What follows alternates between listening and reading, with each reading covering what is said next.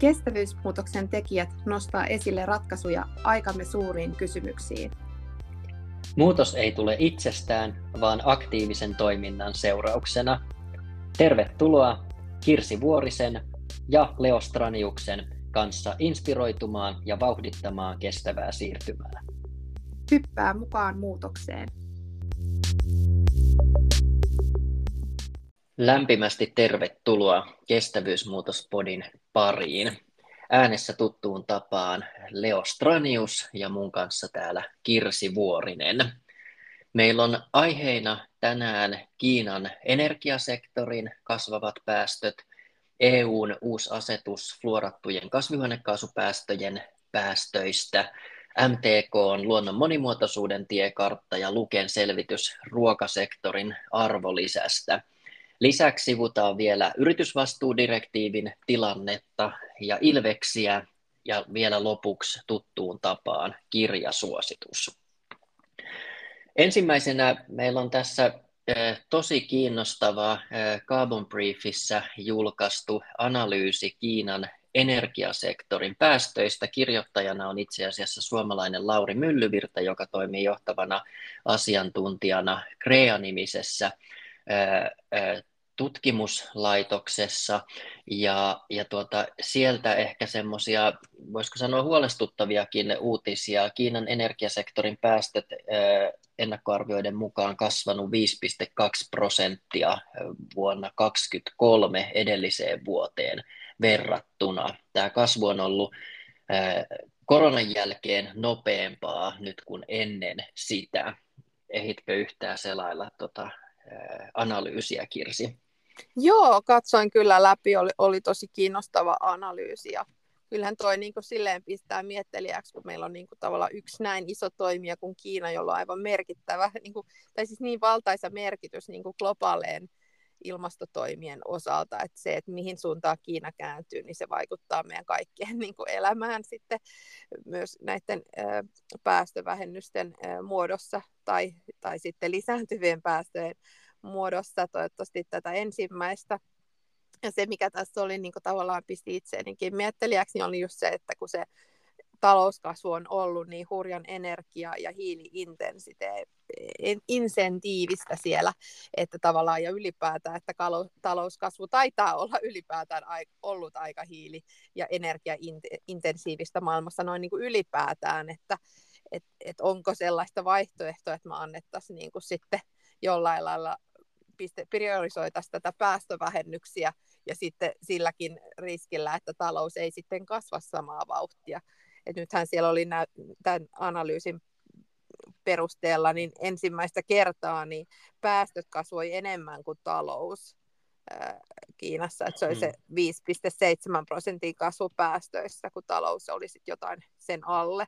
Niin tota, se ja sitten samaan aikaan, että Kiinalla on niin merkittävä rooli myös tässä energiasiirtymässä, että Euroopankin uusiutuvan energian lisäyksistä, niin merkittävä osa näistä vaikkapa aurinkopaneeleista niin tulee Kiinasta, niin onko sitten mieltä siinä, että niitä sitten fossiilienergialla tuotetaan siellä Kiinassa, että onko keinoja sitten niin kuin, ö, to, jollain tavalla niin kuin, ö, vielä haastaa, haastaa siinä, että, että nämä paneelit, joita nyt vaikkapa sitten Eurooppaan tuotaisiin, niin ne pitää, että CBAMhän nyt varmaan sitten tämä hiilitullit, kun se saadaan nyt ensin voimaan, niin auttaa sitten siinä, että se EU-tehtävä tuonti pitää olla niin kuin myös niin kuin tuotettu sitten vähäpäästöisin menetelmin, tai sitten siihen tulee niitä tulleja päälle, että se ohjaa sitten sitä kohti, mutta onko se riittävää, niin tämmöisiä ajatuksia mm. mulla tästä heräs. Mites sulla se varmaan ehdit katsoa tätä vielä,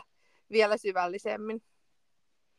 Joo, samanlaisia havaintoja, että, että siellähän oli niin yhtenä, yhtenä selityksenä tarjoiltiin sitä, että nyt viime vuosina ja vuosikymmeninä vesivoiman osuus on kuivuuden myötä vähentynyt, että ehkä tämmöinen niin ilmaston kuumenemisen myötä, myötä niin Kiina on pakotettu käyttämään sitten enemmän fossiilisia, eli tätä vähentyvää vesivoimaa on jouduttu korvaamaan sitten hiilellä ja öljyllä.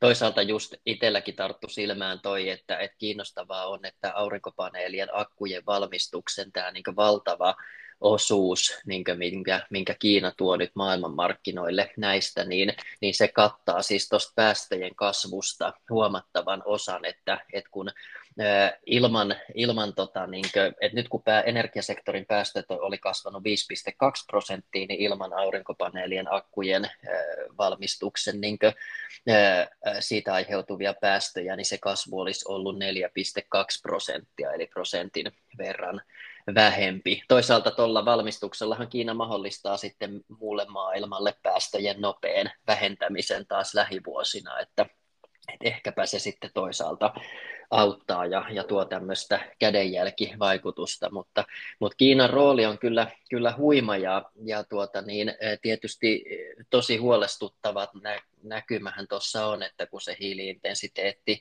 e, on nyt laskenut niin vähän, että, että jopa aikaisempina vuosina 2005-2020 se Kiinan hiiliintensiteetti tippui niin melkein 50 prosenttia ja nyt se on niin viime vuosien aikana laskenut enää pari prosenttia ja vuoden takaisin, niin kuin säkin sanoit, niin noussut hieman.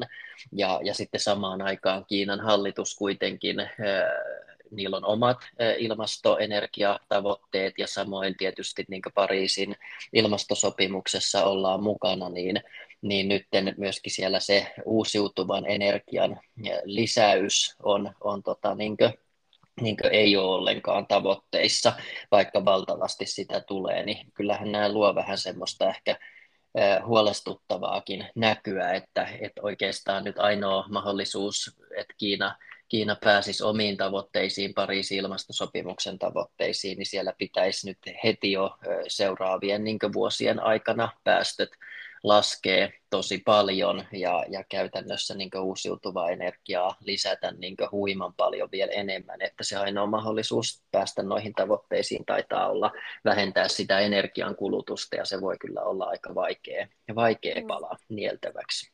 Niinpä, sitten päästään jälleen siihen keskusteluun, että onko talouden kasvu niin kuin, tota, se tärkein asia vai, vai sitten se, että me saadaan niin kuin, pidettyä tämä pallo jotenkin asuttavana. Mm. Mutta tota, joo, itse asiassa toi, minkä sanoit tuossa jo aikaisemmin, se, että, että nyt näitä eh, niin kuin kivihiili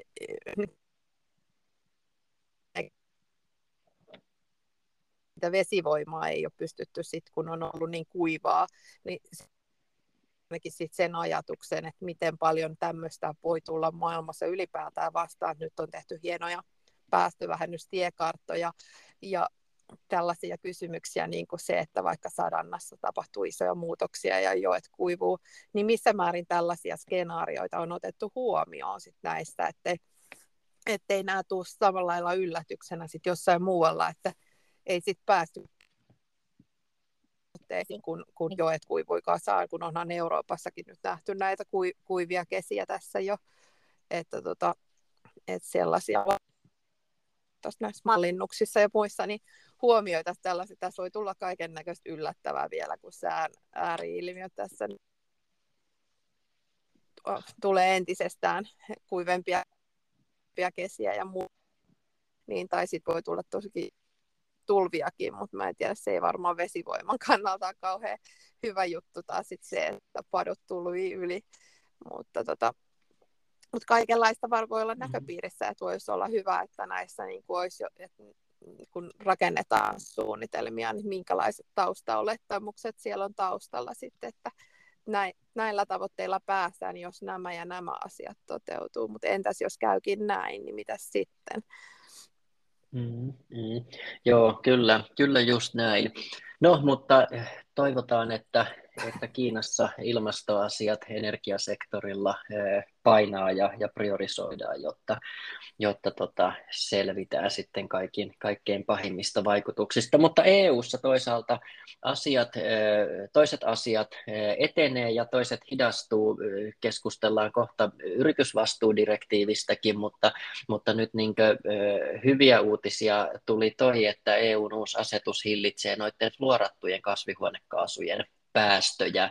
Eli, eli siellä niin kuin, etenee maaliskuussa, nyt 11. päivä maaliskuuta asetus tulee jo voimaan, sitovaa säädö, säädäntöä, eli, eli siellä sitten Suomessa, Suomeen tulee kansalliseen lainsäädäntöön ja on arvioitu sitten, että, että kun näitä niin F-kaasuja, niitä ö, aineita koskevat koskevat rajoitukset tulee voimaan. Siellä on siis tarjolla markkinoilla korvaavia tuotteita ja valmisteita jo, eli, eli sillä tavalla ei tarvitse vielä olla huolissaan omista jääkaapeista tai, tai kauppojen kylmälaitteista, joissa näitä siis tietysti paljon käytetään. Mutta arvio oli, että, että siis 500 megatonnin päästöt vuoteen 50 mennessä sen verran päästä EU-alueella vähenisi, eli noin kymmenkertaisesti Suomen niin kuin, vuosittaiset kasvihuonekaasupäästöt.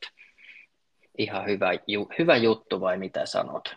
Mm, onhan toi hurja luku, kun miettii, että kymmenkertaisesti Suomen päästöt niin kun pystytään välttämään, niin, niin tosi hieno, hieno muutos ja hienoa, että se niin astuu näin pian, pian voimaan. En tiedä tosiaan, että kuinka kauan tätä tätä asetusta on nyt sitten jo valmisteltu, mutta hienoa, että tämmöinen saadaan, saadaan voimaan ja tosiaan että se, se, mikä tässä olisi lopussa sanottu, että, että vielä on auki, miten tätä tarkastusvelvoitetta Suomen, miten tätä nyt sitten käytännössä valvotaan. Että se on tietenkin semmoinen myös, että, että, tota, että sitten myös nämä asiat lähtee toteutumaan, että se on hyvä, että siihen valvontaankin, sitten viranomaisvalvontaan, niin pistetään sitten riittävästi paukkuja, että nämä asetukset myös sitten niin kuin implementoituu käytäntöön.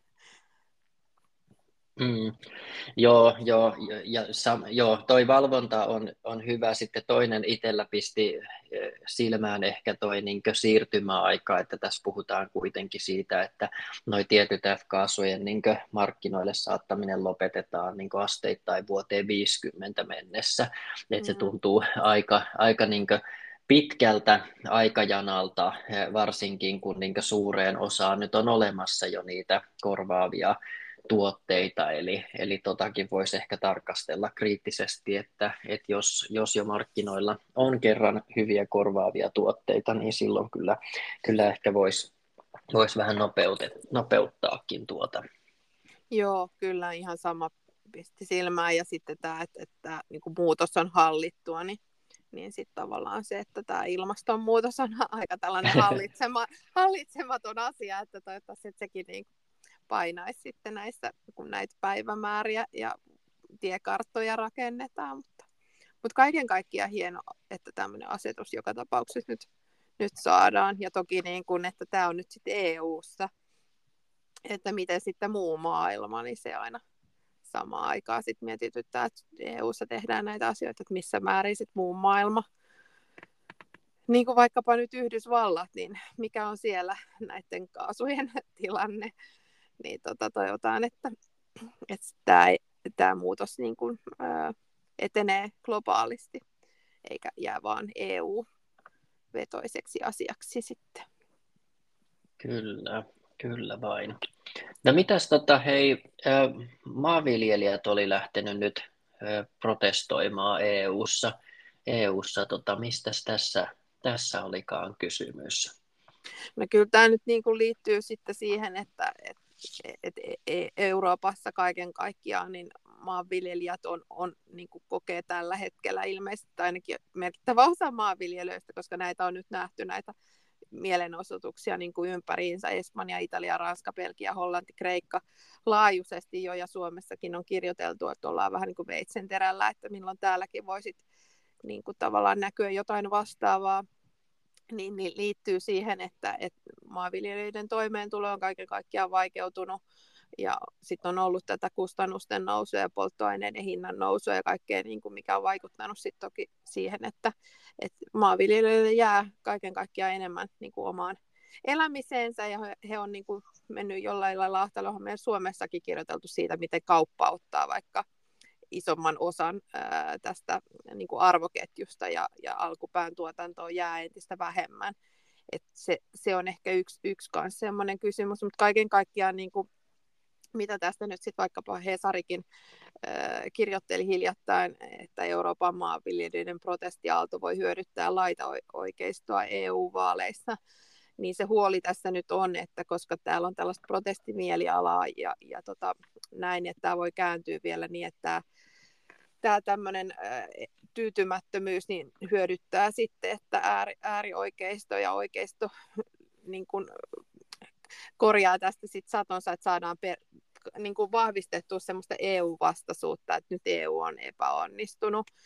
Että tämä olisi tosi tärkeää tietenkin, että EU pystyisi uudistamaan maatalouspolitiikkaansa sillä tavalla, että oikeasti myös maanviljelijöillä olisi niin kuin paremmat edellytykset, että kyllähän tämä jollain lailla on ehkä myös EUn epäonnistuminen, että ollaan tässä, toki tähän on vaikuttanut niin kuin tällaiset asiat, mitä ei ole ehkä sitten pystytty ennustamaankaan tämmöistä inflaatiota, mitä nyt on ollut.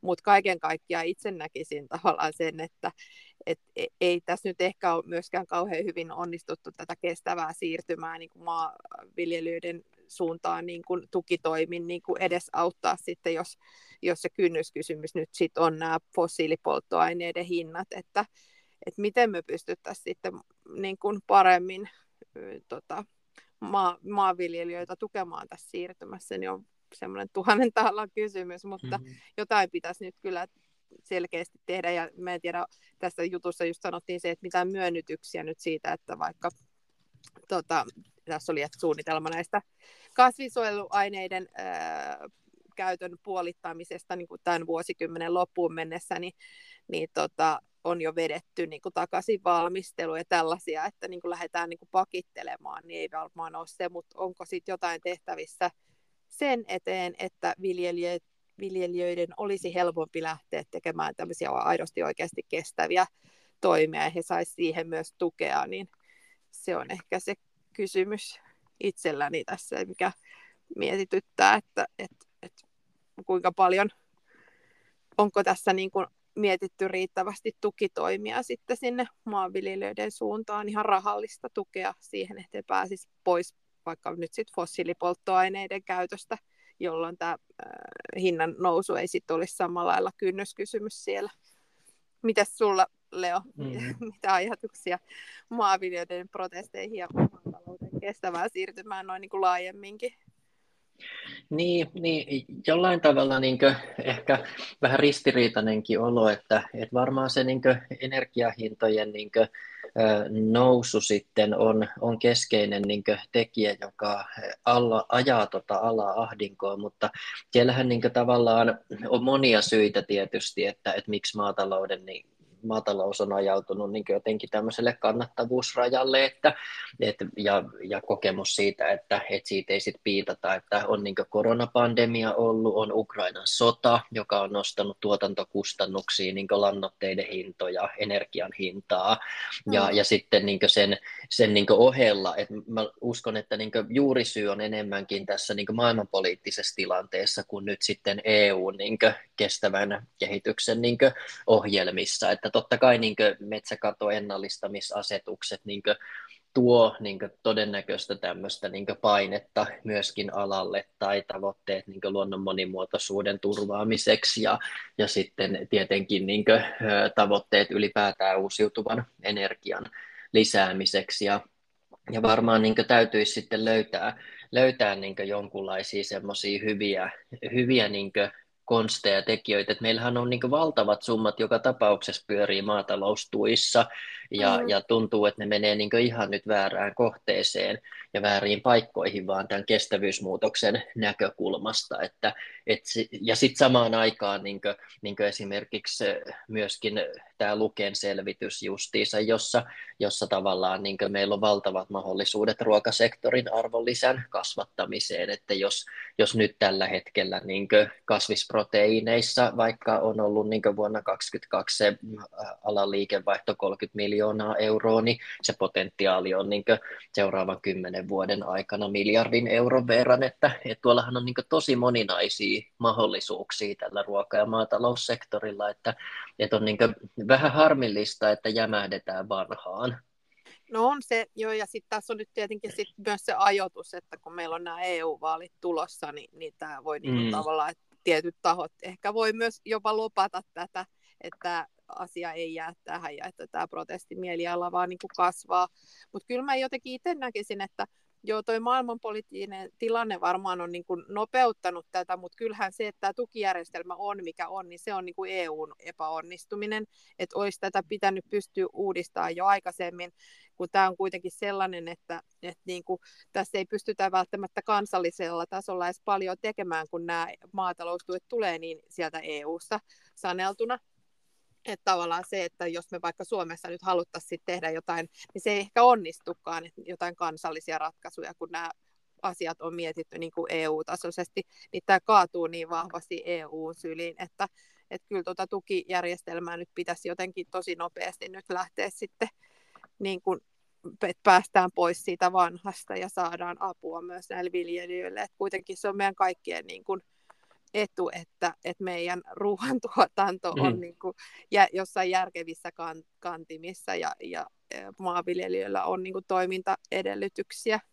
Että, tota, että, ja keinoja kuitenkin olisi, että, että maanviljelystäkin voidaan harjoittaa niin monin eri tavoin. Ja, ja kyllä toi, mm. niin kuin, mitä, mitä nyt sitä MTK Suomessa hiljattain julkaisi tämän luonnon monimuotoisuuden tiekartan, niin antaa silleen uskoa, että, että, tota, että tämän, tämän heidänkin tiekartan mukaan, niin, niin se oli mun mielestä niin kuin yllättävän ko- korkeakin luku tämä, joskin voisihan se olla vieläkin korkeampi, mutta että 80, yli 80 prosenttia maataloustuottajista ja metsänomistajista niin piti tätä luonnon monimuotoisuuden turvaamista omassa toiminnassaan tärkeänä. Että oli niin kuin heidän jäsenkyselyssä ää, saatu mm. tulos, niin, niin antaa kuitenkin siihen, että siellä on tosi vahva tuki kuitenkin sille, että näitä asioita lähdetään entistä ponnekkaammin niin kuin viemään, ja sen vuoksi nyt tämmöinen tiekarttakin sitten laadittu. Niin tota, että, että tuki, kentän tuki on vahvaa, että toivottavasti nämä asiat sitten lähtee tota, hyvin etenee. Tässä tosiaan tässä MTK on tiekartassa nyt sit näitä teemoja, mitä siinä käsitellään, niin on, on se, että tämä ylipäätään monimuotoisuus saadaan niin osa, vahvemmin osaksi järjestöjen toimintaa. Sitten tässä ö, on niin toimintaympäristö- ja yhteistyön ö, osiota. Sitten tässä on näitä talousmetsien luontokohteiden ö, turvaamista ja on muutenkin talousmetsien ö, tota, monimuotoisuuden tukemisesta, on peltomaisemman monipuolisuudesta, monimuotoisuudesta ja sitten näiden reuna- ja pienaralueiden tärkeydestä ja kaikista perinnebiotoopeista. Et se on kuitenkin ihan valtava osa, niin kun, mitä vaikkapa nyt sit uhanalaisista ja oli myös itse asiassa niin viimeisimpänä kohtana vielä teemana, mitä tässä oli, niin oli nämä vapaaehtoisten suojelualueiden perustamisen ja ennallistamisen loikka. Mutta tota, ihan valtava määrä, mitä niin kun, jos miettii paljonko vaikka Suomessakin nyt sit meillä on tätä pelto- ja metsäpinta-alaa, jotka tavallaan liittyy nyt sitten tähän maa- ja metsätalouteen, niin, niin se on valtava määrä meidän lajistosta ja luonnosta, uhanalaisesta luonnosta, mikä menee just näille alueille. Että, että jos maa- ja metsätalouden osalta niin lähdetään toimimaan vielä nykyistä kestävämmin, niin tota voidaan saada isoja isoja vaikutuksia niin kuin tässä luontokadon torjunnassa, kun mietitään, miten paljon meillä on peltoa ja miten paljon meillä on talousmetsää täällä Suomessa, niin sillä on iso vaikutus. Mitäs ajatuksia, mm. Leo, sulla tähän aiheeseen? Joo, no, No hienoa, että, että MTKkin on, on saanut tämän niin luonnon monimuotoisuuden tiekartan, että, että Suomessahan eri nämä toimialajärjestöt esimerkiksi aikaisemmin just vaikka energiateollisuus, ry ja, ja teknologiateollisuus on, on jo vastaavat julkaissut. Ja, ja tietenkin niin tuntuisi kummalta, jos ei, jos ei sitten MTK myöskin, myöskin vastaavaa niin pohdintaa tekisi, koska niin tuossa ja tiivistelmässäkin, niin todetaan, niin ensisijaisesti erilaisissa kulttuuriympäristöissä, eli käytännössä maatalousalueilla elää 40 prosenttia kaikista uhanalaisista lajeista, eli, mm. eli kyllä tämä niin kuin, ää, tosi olennainen ää, ikään kuin tulokulma on siihen, siihen maatalouteen, ja ja joo, hyvä, että, että niin maanviljelijät on kiinnostuneita ja, ja kokee luonnon monimuotoisuuden tärkeäksi, mutta sitten jos siellä oli 20 prosenttia semmoisia, jotka ei koe sitä, niin se toisaalta on myöskin huolestuttavaa, kun ajatellaan, että koko elinkeino on kuitenkin riippuvaista siitä luonnon, luonnon monimuotoisuudesta. Kyllä, on toi nä, ihan tosia. Ja se, mikä täällä oli kyllä lupaava, oli myös sit se, että niinku viestinnän kautta niin sit jäsenistönkin niinku tavallaan ymmärrystä näistä tietyistä aiheista pyritään vaikka lisäämään, niin oli yksi, yksi semmoinen osa-alue, vaikka nyt nämä reuna- ja piennar-alueiden merkitys nyt sitten, kun tiedetään, että yksi syy niin kuin tiettyjen ää, ää, tota, kasvi- ja eläinlajien niin kuin uhanalaisuuteen on se, että nämä tämmöiset niityt ja pienara-alueet on, niitä, niitä on entistä vähemmän, niin se, että, että tota viestinnän kautta niin lisätään ihmisten ymmärrystä näistä kysymyksistä, niin mä luulen, että se viestintä, viestintä on aika olennaista tässä, että se 20 prosenttiakin sitten saadaan niin kuin ymmärtää näiden asioiden tärkeys, että jos ei vaan sitten ole törmännyt aiheisiin, mutta ei siihen kyllä kohta enää voi välttyäkään. Nämä on niin, niin kuin tavallaan semmoinen, mistä niin paljon puhutaan, että ei voi, ei voi kyllä näiltä asioilta enää kovasti välttyäkään, jos maataloutta harjoittaa. Koska no sitten niinpä. jotenkin toimiala on kuitenkin sellainen, että he, on, he jos mikä niin kuin maatalous ja metsätalous kärsii sitten tästä muuttuvasta ilmastosta, että se tulee hyvin syliin sitä kautta. Poimiksa tuolta mitään semmoisia niin konkreettisia kiinnostavia tavoitteita, että kun mä aloin katsomaan tätä, tätä tota, tie, tiekautta tota, selvitystä tai raporttia, siis tässä näyttää olevan 431 sivua, sivua niin täällä, täällä oikeastaan sitten sivulla 399 vasta alkaa, alkaa niin nämä tavoitteet, päämäärät, mittarit, ja, ja täällähän niin ihan ihan jotain, niin kuin, kun jokaiseen noihin, mitä säkin luettelit osa-alueisiin, on määritelty ihan, ihan konkreettisia ää, tavoitteitakin, mutta tuliko sun silmiin jotain semmoista kiinnostavaa, mitä haluat nostaa esille, että nämä on kuitenkin, kuitenkin niin vähän tämmöisiä, voisiko sanoa, ää, laadullisia tavoitteita. Joo, mun täytyy silmään. tunnustaa, että mäkään en ole sitä niin kuin yksityiskohtaista koko raporttia vielä ehtinyt kahlaamaan läpi, että se on tuossa niin tudulistalla seuraavaksi, mutta, mutta kyllähän se aina, että suunnitelma on vasta sitten hyvä, kun se oikeasti myös toimeenpanna, ettei se jää vaan kauniiksi sanahelinäksi, että, mutta suunta on kuitenkin oikein, oikein suuntainen, että nää, täällä on niinku ihan tunnistettu näitä tärkeitä, tärkeitä teemoja, että toivottavasti tämän jatkona nyt sitten tulisi vielä semmoinen toimeenpano suunnitelma, että miten tämä nyt sitten konkretisoidaan ihan, ihan tota tekemiseksi asti, niin, niin mm. tota, jäädään sitä seuraamaan sitten. Niin, kyllä täällä jotain tämmöistä on vähän niin toistetaan noita, noita jo niin ehkä luonnon monimuotoisuuden kannalta riittämättömäksi osoit, osoittautuneita tavoitteita lahopuun määrästä ja, ja lehtipuu puu ja niin sekametsistä ja tämmöisistä, mutta sitten täällä on paljon tämän tämän tyyppistä, että luonnon monimuotoisuus vahvistuu osana suometsien kokonaisvaltaista ja monita, monitavoitteista suunnittelua sekä maanomistajien välistä yhteistyötä lisäämällä. No joo, kuulostaa niin. aika tuollaiselta kädenlämpöiseltä, että eihän se, mikään ei muutu, jos ei se tekeminen muutu. Toki se noin on, että, että ei se niin kuin itsellään tapahdu sitten kuitenkaan aika hyvällä tahdolla, että kyllä pitää muut, jotain tekemistä muuttaa, että se muuttuu. Että täällä oli myös perinne perinnebiotooppien ja luonnonlaitumien niin kuin riittävä ja laadukas hoito, niin oli sanottu, että tavoitteena on, että hoidettujen perinnebiotooppien ala on 52 000 hehtaaria ja kohteiden hoito on laadukasta. Et en tiedä, mm. miten toi sitten niin, eri toimijoiden yhteistyöllä tässä, niin kuin tämä on sanottu kanssa, että tarpeen varmistaa.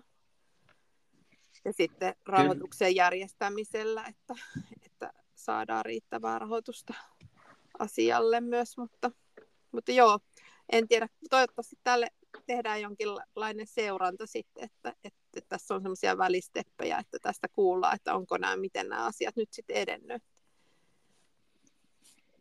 Näinpä, joo. Hei, haluatko tuossa vähän sivuttiinkin jo tota Luken tekemää ruoka, ruoka-alan tota, selvitystä näistä niin kuin, ruokainnovaatioiden niin kuin, arvonlisäkasvattamisen potentiaaleista. Siitä tuli kanssa kiinnostava raportti, niin haluatko sanoa siitä vielä nyt, kun, nyt kun päästiin oikein Joo. kunnolla keskustelemaan maanviljelystä ja, ja tuota, ää, ruokateemasta? Joo, kiitos. Joo, kyllä tämä vahvasti niin kuin kytkeytyy tähän samaan keskusteluun, että, että toisaalta tuossa niin kuin, nyt kun puhuttiin tuosta monimuotoisuudesta ja kuinka tärkeää se on niin kuin maatalouden ja metsätalouden puolella, sen turvaaminen, niin tässä on toisaalta myös tällä kestävällä siirtymällä mahdollista niin kuin, äh, mahdollisesti saada myös ihan merkittäviä kasvunäkymiä tälle alalle, että, että tässä luonnonvarakeskuksen raportissa ja näiden laskelmien mukaan niin on ruokasektorin arvonlisä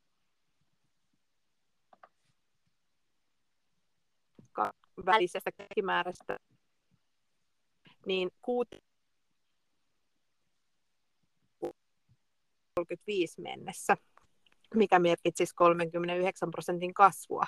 Ja tästä vajaa puolet syntyisi ihan uusia arvoketjuja rakentamalla ja runsaat puolet vientiä lisäämällä. Ja tässä oli niin kuin tosi kiinnostavaa se, että tässä niin kuin nähtiin myös nämä kasviproteiinit ja niiden niin kuin rooli tosi merkittäväksi, että, että just, että viemällä ää, kasvi, ää, proteiiniperäisiä ja hyvin niin kuin jalostettuja tuotteita maailmalle, niin se voisi olla yksi tämmöinen tota, keskeinen vie, viennin kasvun äh, lähde, niin, niin onhan tässä, tässä on paljon mahdollisuuksia myös tässä maatalouden niin kuin kestävässä siirtymässä, että se, se ehkä tässä itselläni niin kuin päällimmäisen, että kun tämä tehdään oikein, niin tämä voi hyödyttää myös niin kuin, äh, Suomi OYAP ihan merkittävästi ja to, niitä viljelijöitä silloin myöskin. Eli jää sitten enemmän, enemmän tota, niin valtion kuin viljelijöiden kassaa sitä rahaa, kun, kun ajoissa siirrytään er, pois äh, kohti kasviperäisempää ruoantuotantoa.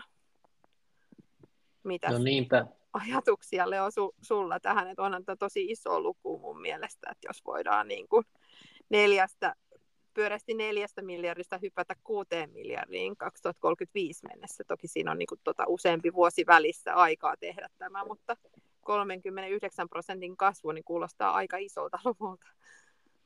Niin kuulostaa ja, ja hyvä tietysti, että, että ehkä mitä, mitä tässä niin kuin, tätä voi kutsua tai, tai lukea itse kutsuu tätä niin tämmöiseksi keskustelun avaus ruokasektorin arvonlisän kasvattamiseen, niin, niin tota, kyllähän ehkä tämä ihan ensimmäinen keskusteluavaus on, vaan kyllähän tätä tietenkin on veivattu jo, mm. jo vuosikymmeniä oikeastaan, että, että mitä mahdollisuuksia niin kuin, vaikkapa juurikin niin kuin, kasvisproteiiniin siirtymisessä Suomessakin, Suomessakin voisi olla, mutta, mutta niin tässäkin sit todetaan, että, että kyllähän tämän kasvuedellytyksenä on se niin elintarvikeyritysten ja valtio eri toimijoiden vahva tahtotila ja sitoutuminen tähän yhteiseen tavoitteeseen ja sitten saumaton yhteistyö. Ja, ja tässä ehkä niin toivoisi tietysti, että, että joo, yritykset niin voisi aktiivisemmin kehittää ja markkinoida ja, ja tuoda esille omassa keinovalikoimassaan niin niin kasvisproteiineja ja, ja sitten tietenkin niin jotenkin surullisena vastapainona me nähdään jotain tämän tyyppisiä keskusteluja, missä provinssirok tarjoaa vähän niin alennettua hintaa niille ruoka-alan toimijoille, jotka, jotka tota, niin kuin, tarjoaa pelkkää kasvisruokaa festareilla, niin sitten niin nousee jonkunlainen vastareaktio ja älämöllö, että tämä nyt on niin väärin myöskin niin joidenkin ruokafirmojen toimesta, joka näyttää kyllä tosi nololta, nololta mm. niin tässä maailman ajassa. Et, et, joo, yrityksillä olisi aika paljon tehtävää, mutta sitten valtiolla tietysti ihan yhtä lailla, että et kyllähän noita keinoja sitten erilaisten niin maataloustukien ohjaamisen näkökulmasta, alviporrastusten näkökulmasta, niin erilaisten tota, tämmöisten ihan niin pakkausmerkintöjen sitten niin kestävän markkinoinnin ja, ja sen ohjaamisen näkökulmasta olisi niin paljonkin, paljonkin mahdollisuuksia vauhdittaa tätä positiivista muutosta. Kyllä, mahdollisuuksia olisi tosi, tosi paljon. Toivottavasti ne vaan nyt otettaisiin käyttöön. Et jotenkin sit tuntuu, että tämä niinku reaalimaailma sit kuitenkin, että tämmöisiä hyviä selvityksiä niin kuin näkyy ja, ja asiasta käydään keskustelua, mutta sitten kun sä menet kuluttajana kauppaan, niin itselläkin tässä taanoin omassa lähikaupassa, niin kun muuttu, muuttu yrittäjä siinä, niin yhtäkkiä se kiva vekehylly, mikä sinne oli vastikään saatu, niin sitä ei enää ollutkaan. Ja sitten siellä niin kuin hyllyt pursuu vaan niitä liha- ja kaikkia mm-hmm. maitopohjaisia tuotteita, mutta kun sä yrität sieltä onkia sit jostain, että löytäisit sitä vegaanista, vaikka valmisruokaa, niin ei meinaa millään löytää. Että se on niin kuin se oikea reaalimaailma sitten. Nä, näin niin kuin, jos yrittää itse vaikka tehdä niitä parempia valintoja, niin ei se hirveän helppoa sitten kuitenkaan ole. Että kuluttajana niin niitä saa edelleenkin niitä tuotteita monissa kaupoissa, niin ne ei ole ollenkaan niin kuin se tai, tai jos menee vaikka linjalounaalle, niin se kasviruoka on edelleenkin siellä linjaston viimeisenä siellä päässä eri, erilaisissa mm. tilaisuuksissa kuin ollut, niin se kasvisruoka on edelleenkin niin se poikkeus, vaikka se voisi olla niin, että se kasvisruoka on sijoitettu siihen ensimmäiseksi sama siinä sijoittelussa kaupan sisällä, että jos ne kasvituot, kasvipohjaiset tuotteet olisi siinä niin kuin ensimmäiseksi ja lihat tulisi sitten jälkeen.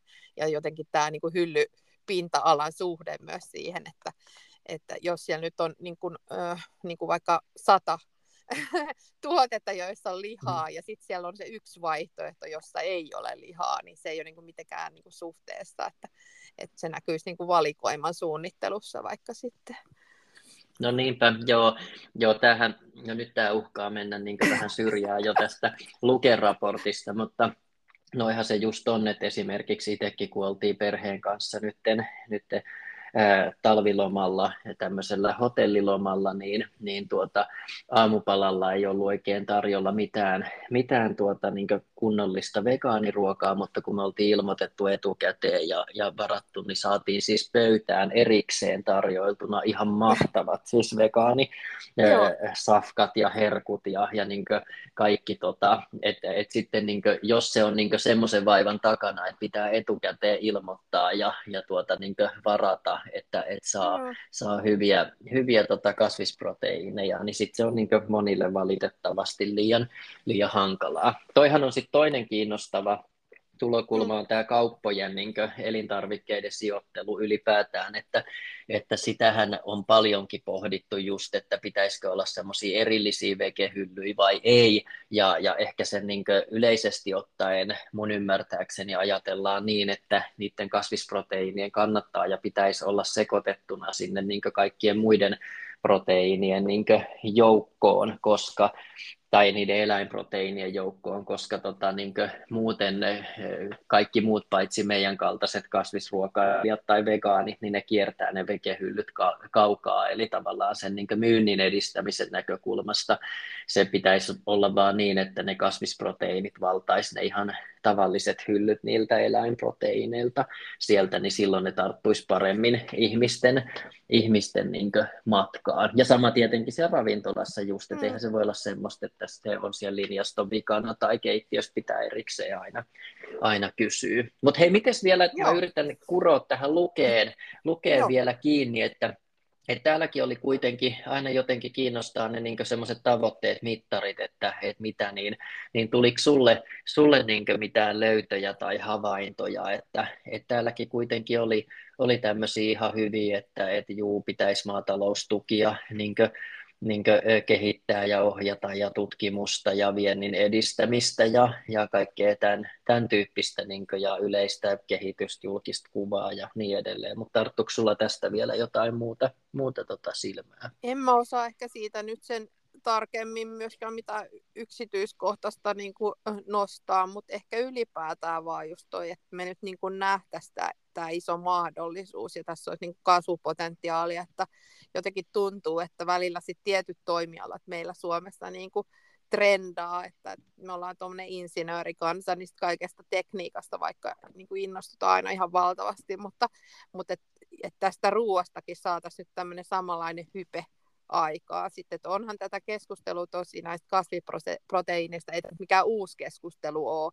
mutta ei tämä samalla lailla niin kuin joku clean tech vaikka aikanaan, kun se lähti niin kuin trendaamaan, niin on noussut otsikoihin niin kuin meidän talousmediassa sitten mm. kuitenkaan, että et mä uskon, että mitä enemmän tästä saadaan nyt tätä keskustelua pidetty yllä ja sillä tavalla, että myös niin kuin meidän kaikki tota, talousmediat ja muut lähtee tästä niin kuin enemmän kirjoittelemaan, niin meidän silmät ehkä avautuu tälle asialle ja sitten tota, niin kuin ne, se toimeenpano niin kuin helpottuu, että tämä lähtee toteuttaa itse itseensä sitten nämä hienot suunnitelmat.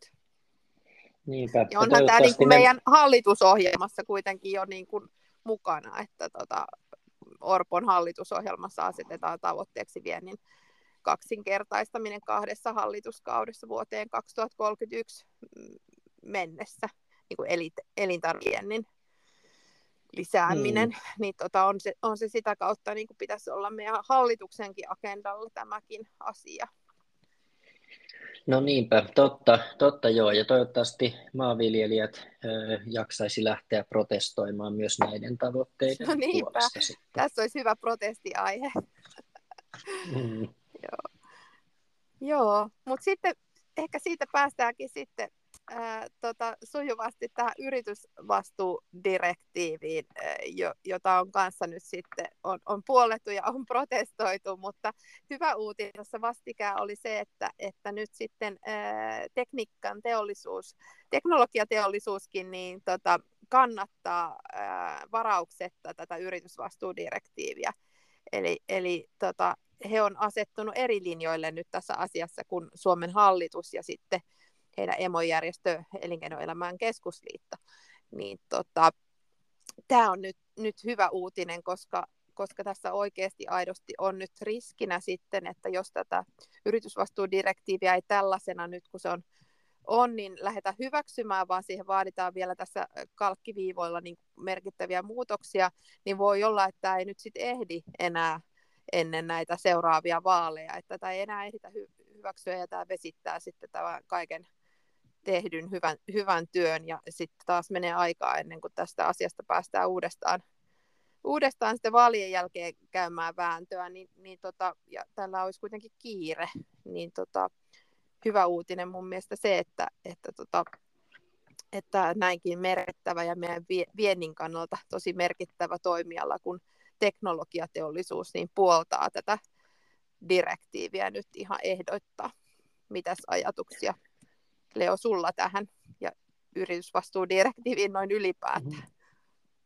Joo, kyllähän tämä niin näyttää nyt, että, että ensin tietysti niin kuin, havahtuu äänekkäämmin noin niin kuin, tietyt kansalaisjärjestöt, niin kuin Finwatch ja eetti, eetti tähän näin, että mitä ihmettä Suomen hallitus nyt niin tämän tämän suhteen on, on tekemässä. Ja, ja nyt sitten yhä suurempi joukko niin myöskin yksittäisiä yrityksiä on tullut ulos tässä viime viikkojen aikana, että ne kannattaa tätä yritysvastuudirektiiviä, koska tietysti se antaa heille niin semmoisen hyvän toimintaympäristön toimii vastuullisesti. Ja, ja tavallaan niin kun lähtökohta on, että, että suomalaiset yritykset haluaa kuitenkin niin huomioida ihmisoikeus- ja ympäristöasiat omassa arvoketjussa, niin miksi sitten päästäisiin niin EU-markkinoille semmoisia semmoisia toimijoita, jotka ei, ei huomioi. Että, et, ja nyt sitten yksittäiset yritykset on laajenevässä määrin asettunut tämän taakse ja sitten myöskin nyt teknologiateollisuus Kyllä joo, että, että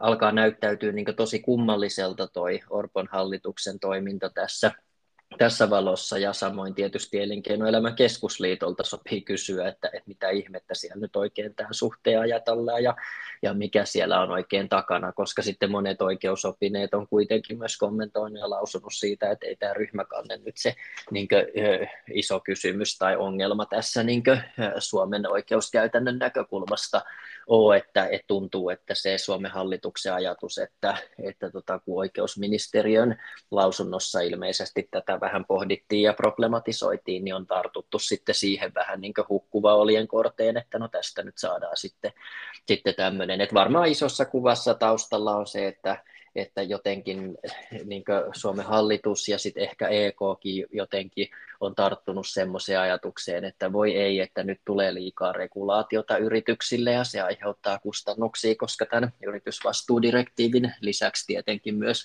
myös on se on se kestävyysraportointidirektiivi, joka on tullut voimaan ja paljon muutakin lainsäädäntöä, joka, jota on tullut ja, ja tulossa edelleen, että, että näyttää vaan niin tosi nololta ja harmilliselta ehkä nyt tässä kohtaa tämä EK ja, ja niin Orpon hallituksen toiminta.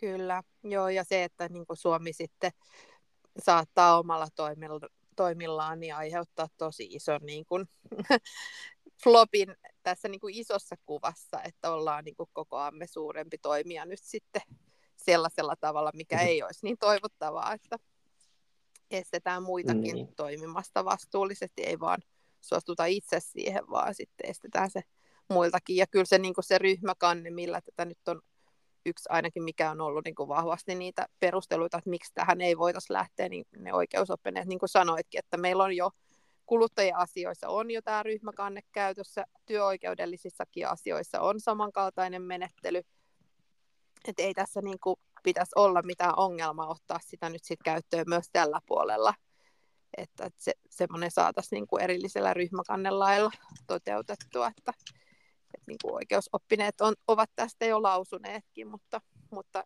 että alkaa niin kuin mm. argumentit loppumaan että pitäisi löytyä Joo. sitten uusia argumentteja, että minkä vuoksi tätä ei nyt sitten oikeasti voida, voida mukamassa toteuttaa. No niinpä, ja sehän se tässä ehkä sit ongelma on, jos ajattelee niin yritysvastuun näkökulmasta ja suomalaisten yritysten näkövinkkelistä, että otsikkotasollahan tämä lähettää semmoisen viestin sitten muualle Eurooppaan ja maailmalle, että hei, että Suomi vastustaa tätä, koska, koska tota, suomalaiset yritykset ei pysty niin hoitamaan direktiivin velvoitetta ja on ongelmia sitten arvoketjuissa ihmisoikeuksia ympäristön näkökulmasta, eli suomalaiset yritykset ei, ei toimi vastuullisesti ja silloin niin kuin, tietenkin kun markkina ohjautuu niin täysin eri suuntaan, niin, niin tämä voi vaurioittaa tosi pahasti sitten myöskin ihan niin liiketoimintaa eh, suomalaisille yrityksille, kun ne ei, ne ei saakaan kauppoja tämän myötä. Joo, ja kyllä kuitenkin luulisi, että, että yrityksissä on alettu jo valmistautumaankin tähän niin kuin muutokseen, että, että se kuitenkin aina painotetaan sitä, että, että sääntelyympäristön pitää olla ennakoitava ja sellainen, että yritykset mm. niin kuin tietää, minkälaista tulevaisuutta siellä rakennetaan ja mihin varaudutaan, niin, niin voi olla, että yrityksissä, joissa on jo ei se työ tietenkään hukkaa me, että vaikka direktiiviä ei tulisikaan, niin varmasti on hyvä, että siellä lähdetään niin kuin tarkemmin seuraamaan ja raportoimaan asioita, että eihän se niin kuin, mutta se niin kuin lainsäädäntö ei silloin ole kaikille sama ja sitten se tavallaan, että siitä voi saada edelleenkin sitten kohtuutonta kilpailuetua, että et toimi niin vastuullisesti kuin se joku toinen yritys, mikä vääristää sitten kilpailua. Niin tota, mutta mitä, mikä sun näkemys, mm. Leo, että missä määrin yritykset on alkanut jo valmistautua tähän uuteen yritysvastuudirektiivin, että onko siellä tehty jo jotain muutoksia monissa suuryrityksissä tähän liittyen? No kyllähän se valmistautuminen on alkanut jo. Ehkä se on kuitenkin ollut vähän semmoisella seuranta, seurantatasolla niin enemmän, että, et, ja, ja toisaalta sitten voi sanoa, että suuryrityksissä monissa, niin, niin jos ajattelee niin direktiivin velvoitteita olla tietoinen niin arvoketjun ihmisoikeus, ympäristö- ja ilmastovaikutuksista, niin sehän on niin jo nykypäivää siis, mm. ja, ja joka tapauksessa niin on tehty tosi paljon niin erilaisia ihmisoikeusriskiarviointeja, ja ja tämän tyyppistä, että eihän noin niin direktiivin tuomat asiat ole mitään uusia isoille yrityksille, vaan käytännössä niin kuin, ne on niin luomassa sitä, voisiko sanoa semmoista niin takaporttia tai sitä perälautaa niin sanotusti sille, että, että no se minimitaso menee tässä, koska siis monet isot yritykset on, on jo kaukana niin edellä, edellä näissä niin direktiivin vaatimuksissa, että on, on aika hyvin se selvilläolo vaatimus täytetty ja on olemassa prosessit ja, ja niin muut näiden niin riskien torjumiseksi, että et en sanoisi, että monet on jo valmistautunut, vaan tosi monet käytännössä täyttää jo aika hyvin tämän direktiivin velvoitteita. Eli ei pitäisi olla mitään huolta sitten sen suhteen, että asioita jo tehdään monissa yrityksissä pitkälti tuon direktiivin mukaisesti. No niinpä, joo. Mutta hei, ei, ei niinkö, että aina jotain huonoa, mutta mm. jotain hyvääkin, hyvääkin joo. tietysti, niin, niin tuossa tossa tuota, niin, kotimaan uutisista, niin, niin tuli semmoinen, tarttui silmään, että Turun hallinto-oikeus kumosi Suomen riistakeskuksen päätökset, joilla oli myönnetty poikkeusluvat yhteensä 32 ilveksen tappamiseen. Eli Luonnonsuojeluliiton piirit Varsinais-Suomesta, Satakunnasta ja Pirkanmaalta oli valittanut noista riistakeskuksen ää, tappoluvista ja, ja valitus oli oli mennyt läpi.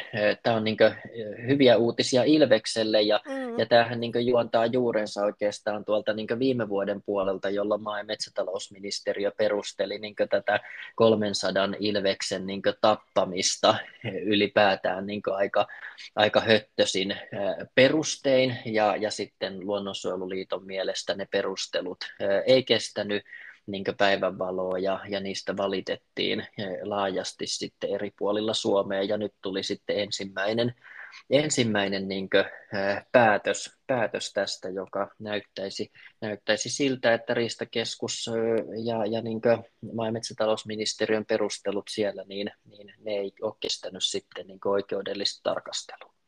Joo, mahtava uutinen ja, ja tavallaan osoittaa, että meidän oikeusjärjestelmä kuitenkin toimii tässä, että jos ei sitten jos tulee jotain järjettömiä päätöksiä, niin niitä voi lähteä sitten oikeusteitse myös lähteä niin kuin kumoamaan. Että, että tota, hieno juttu.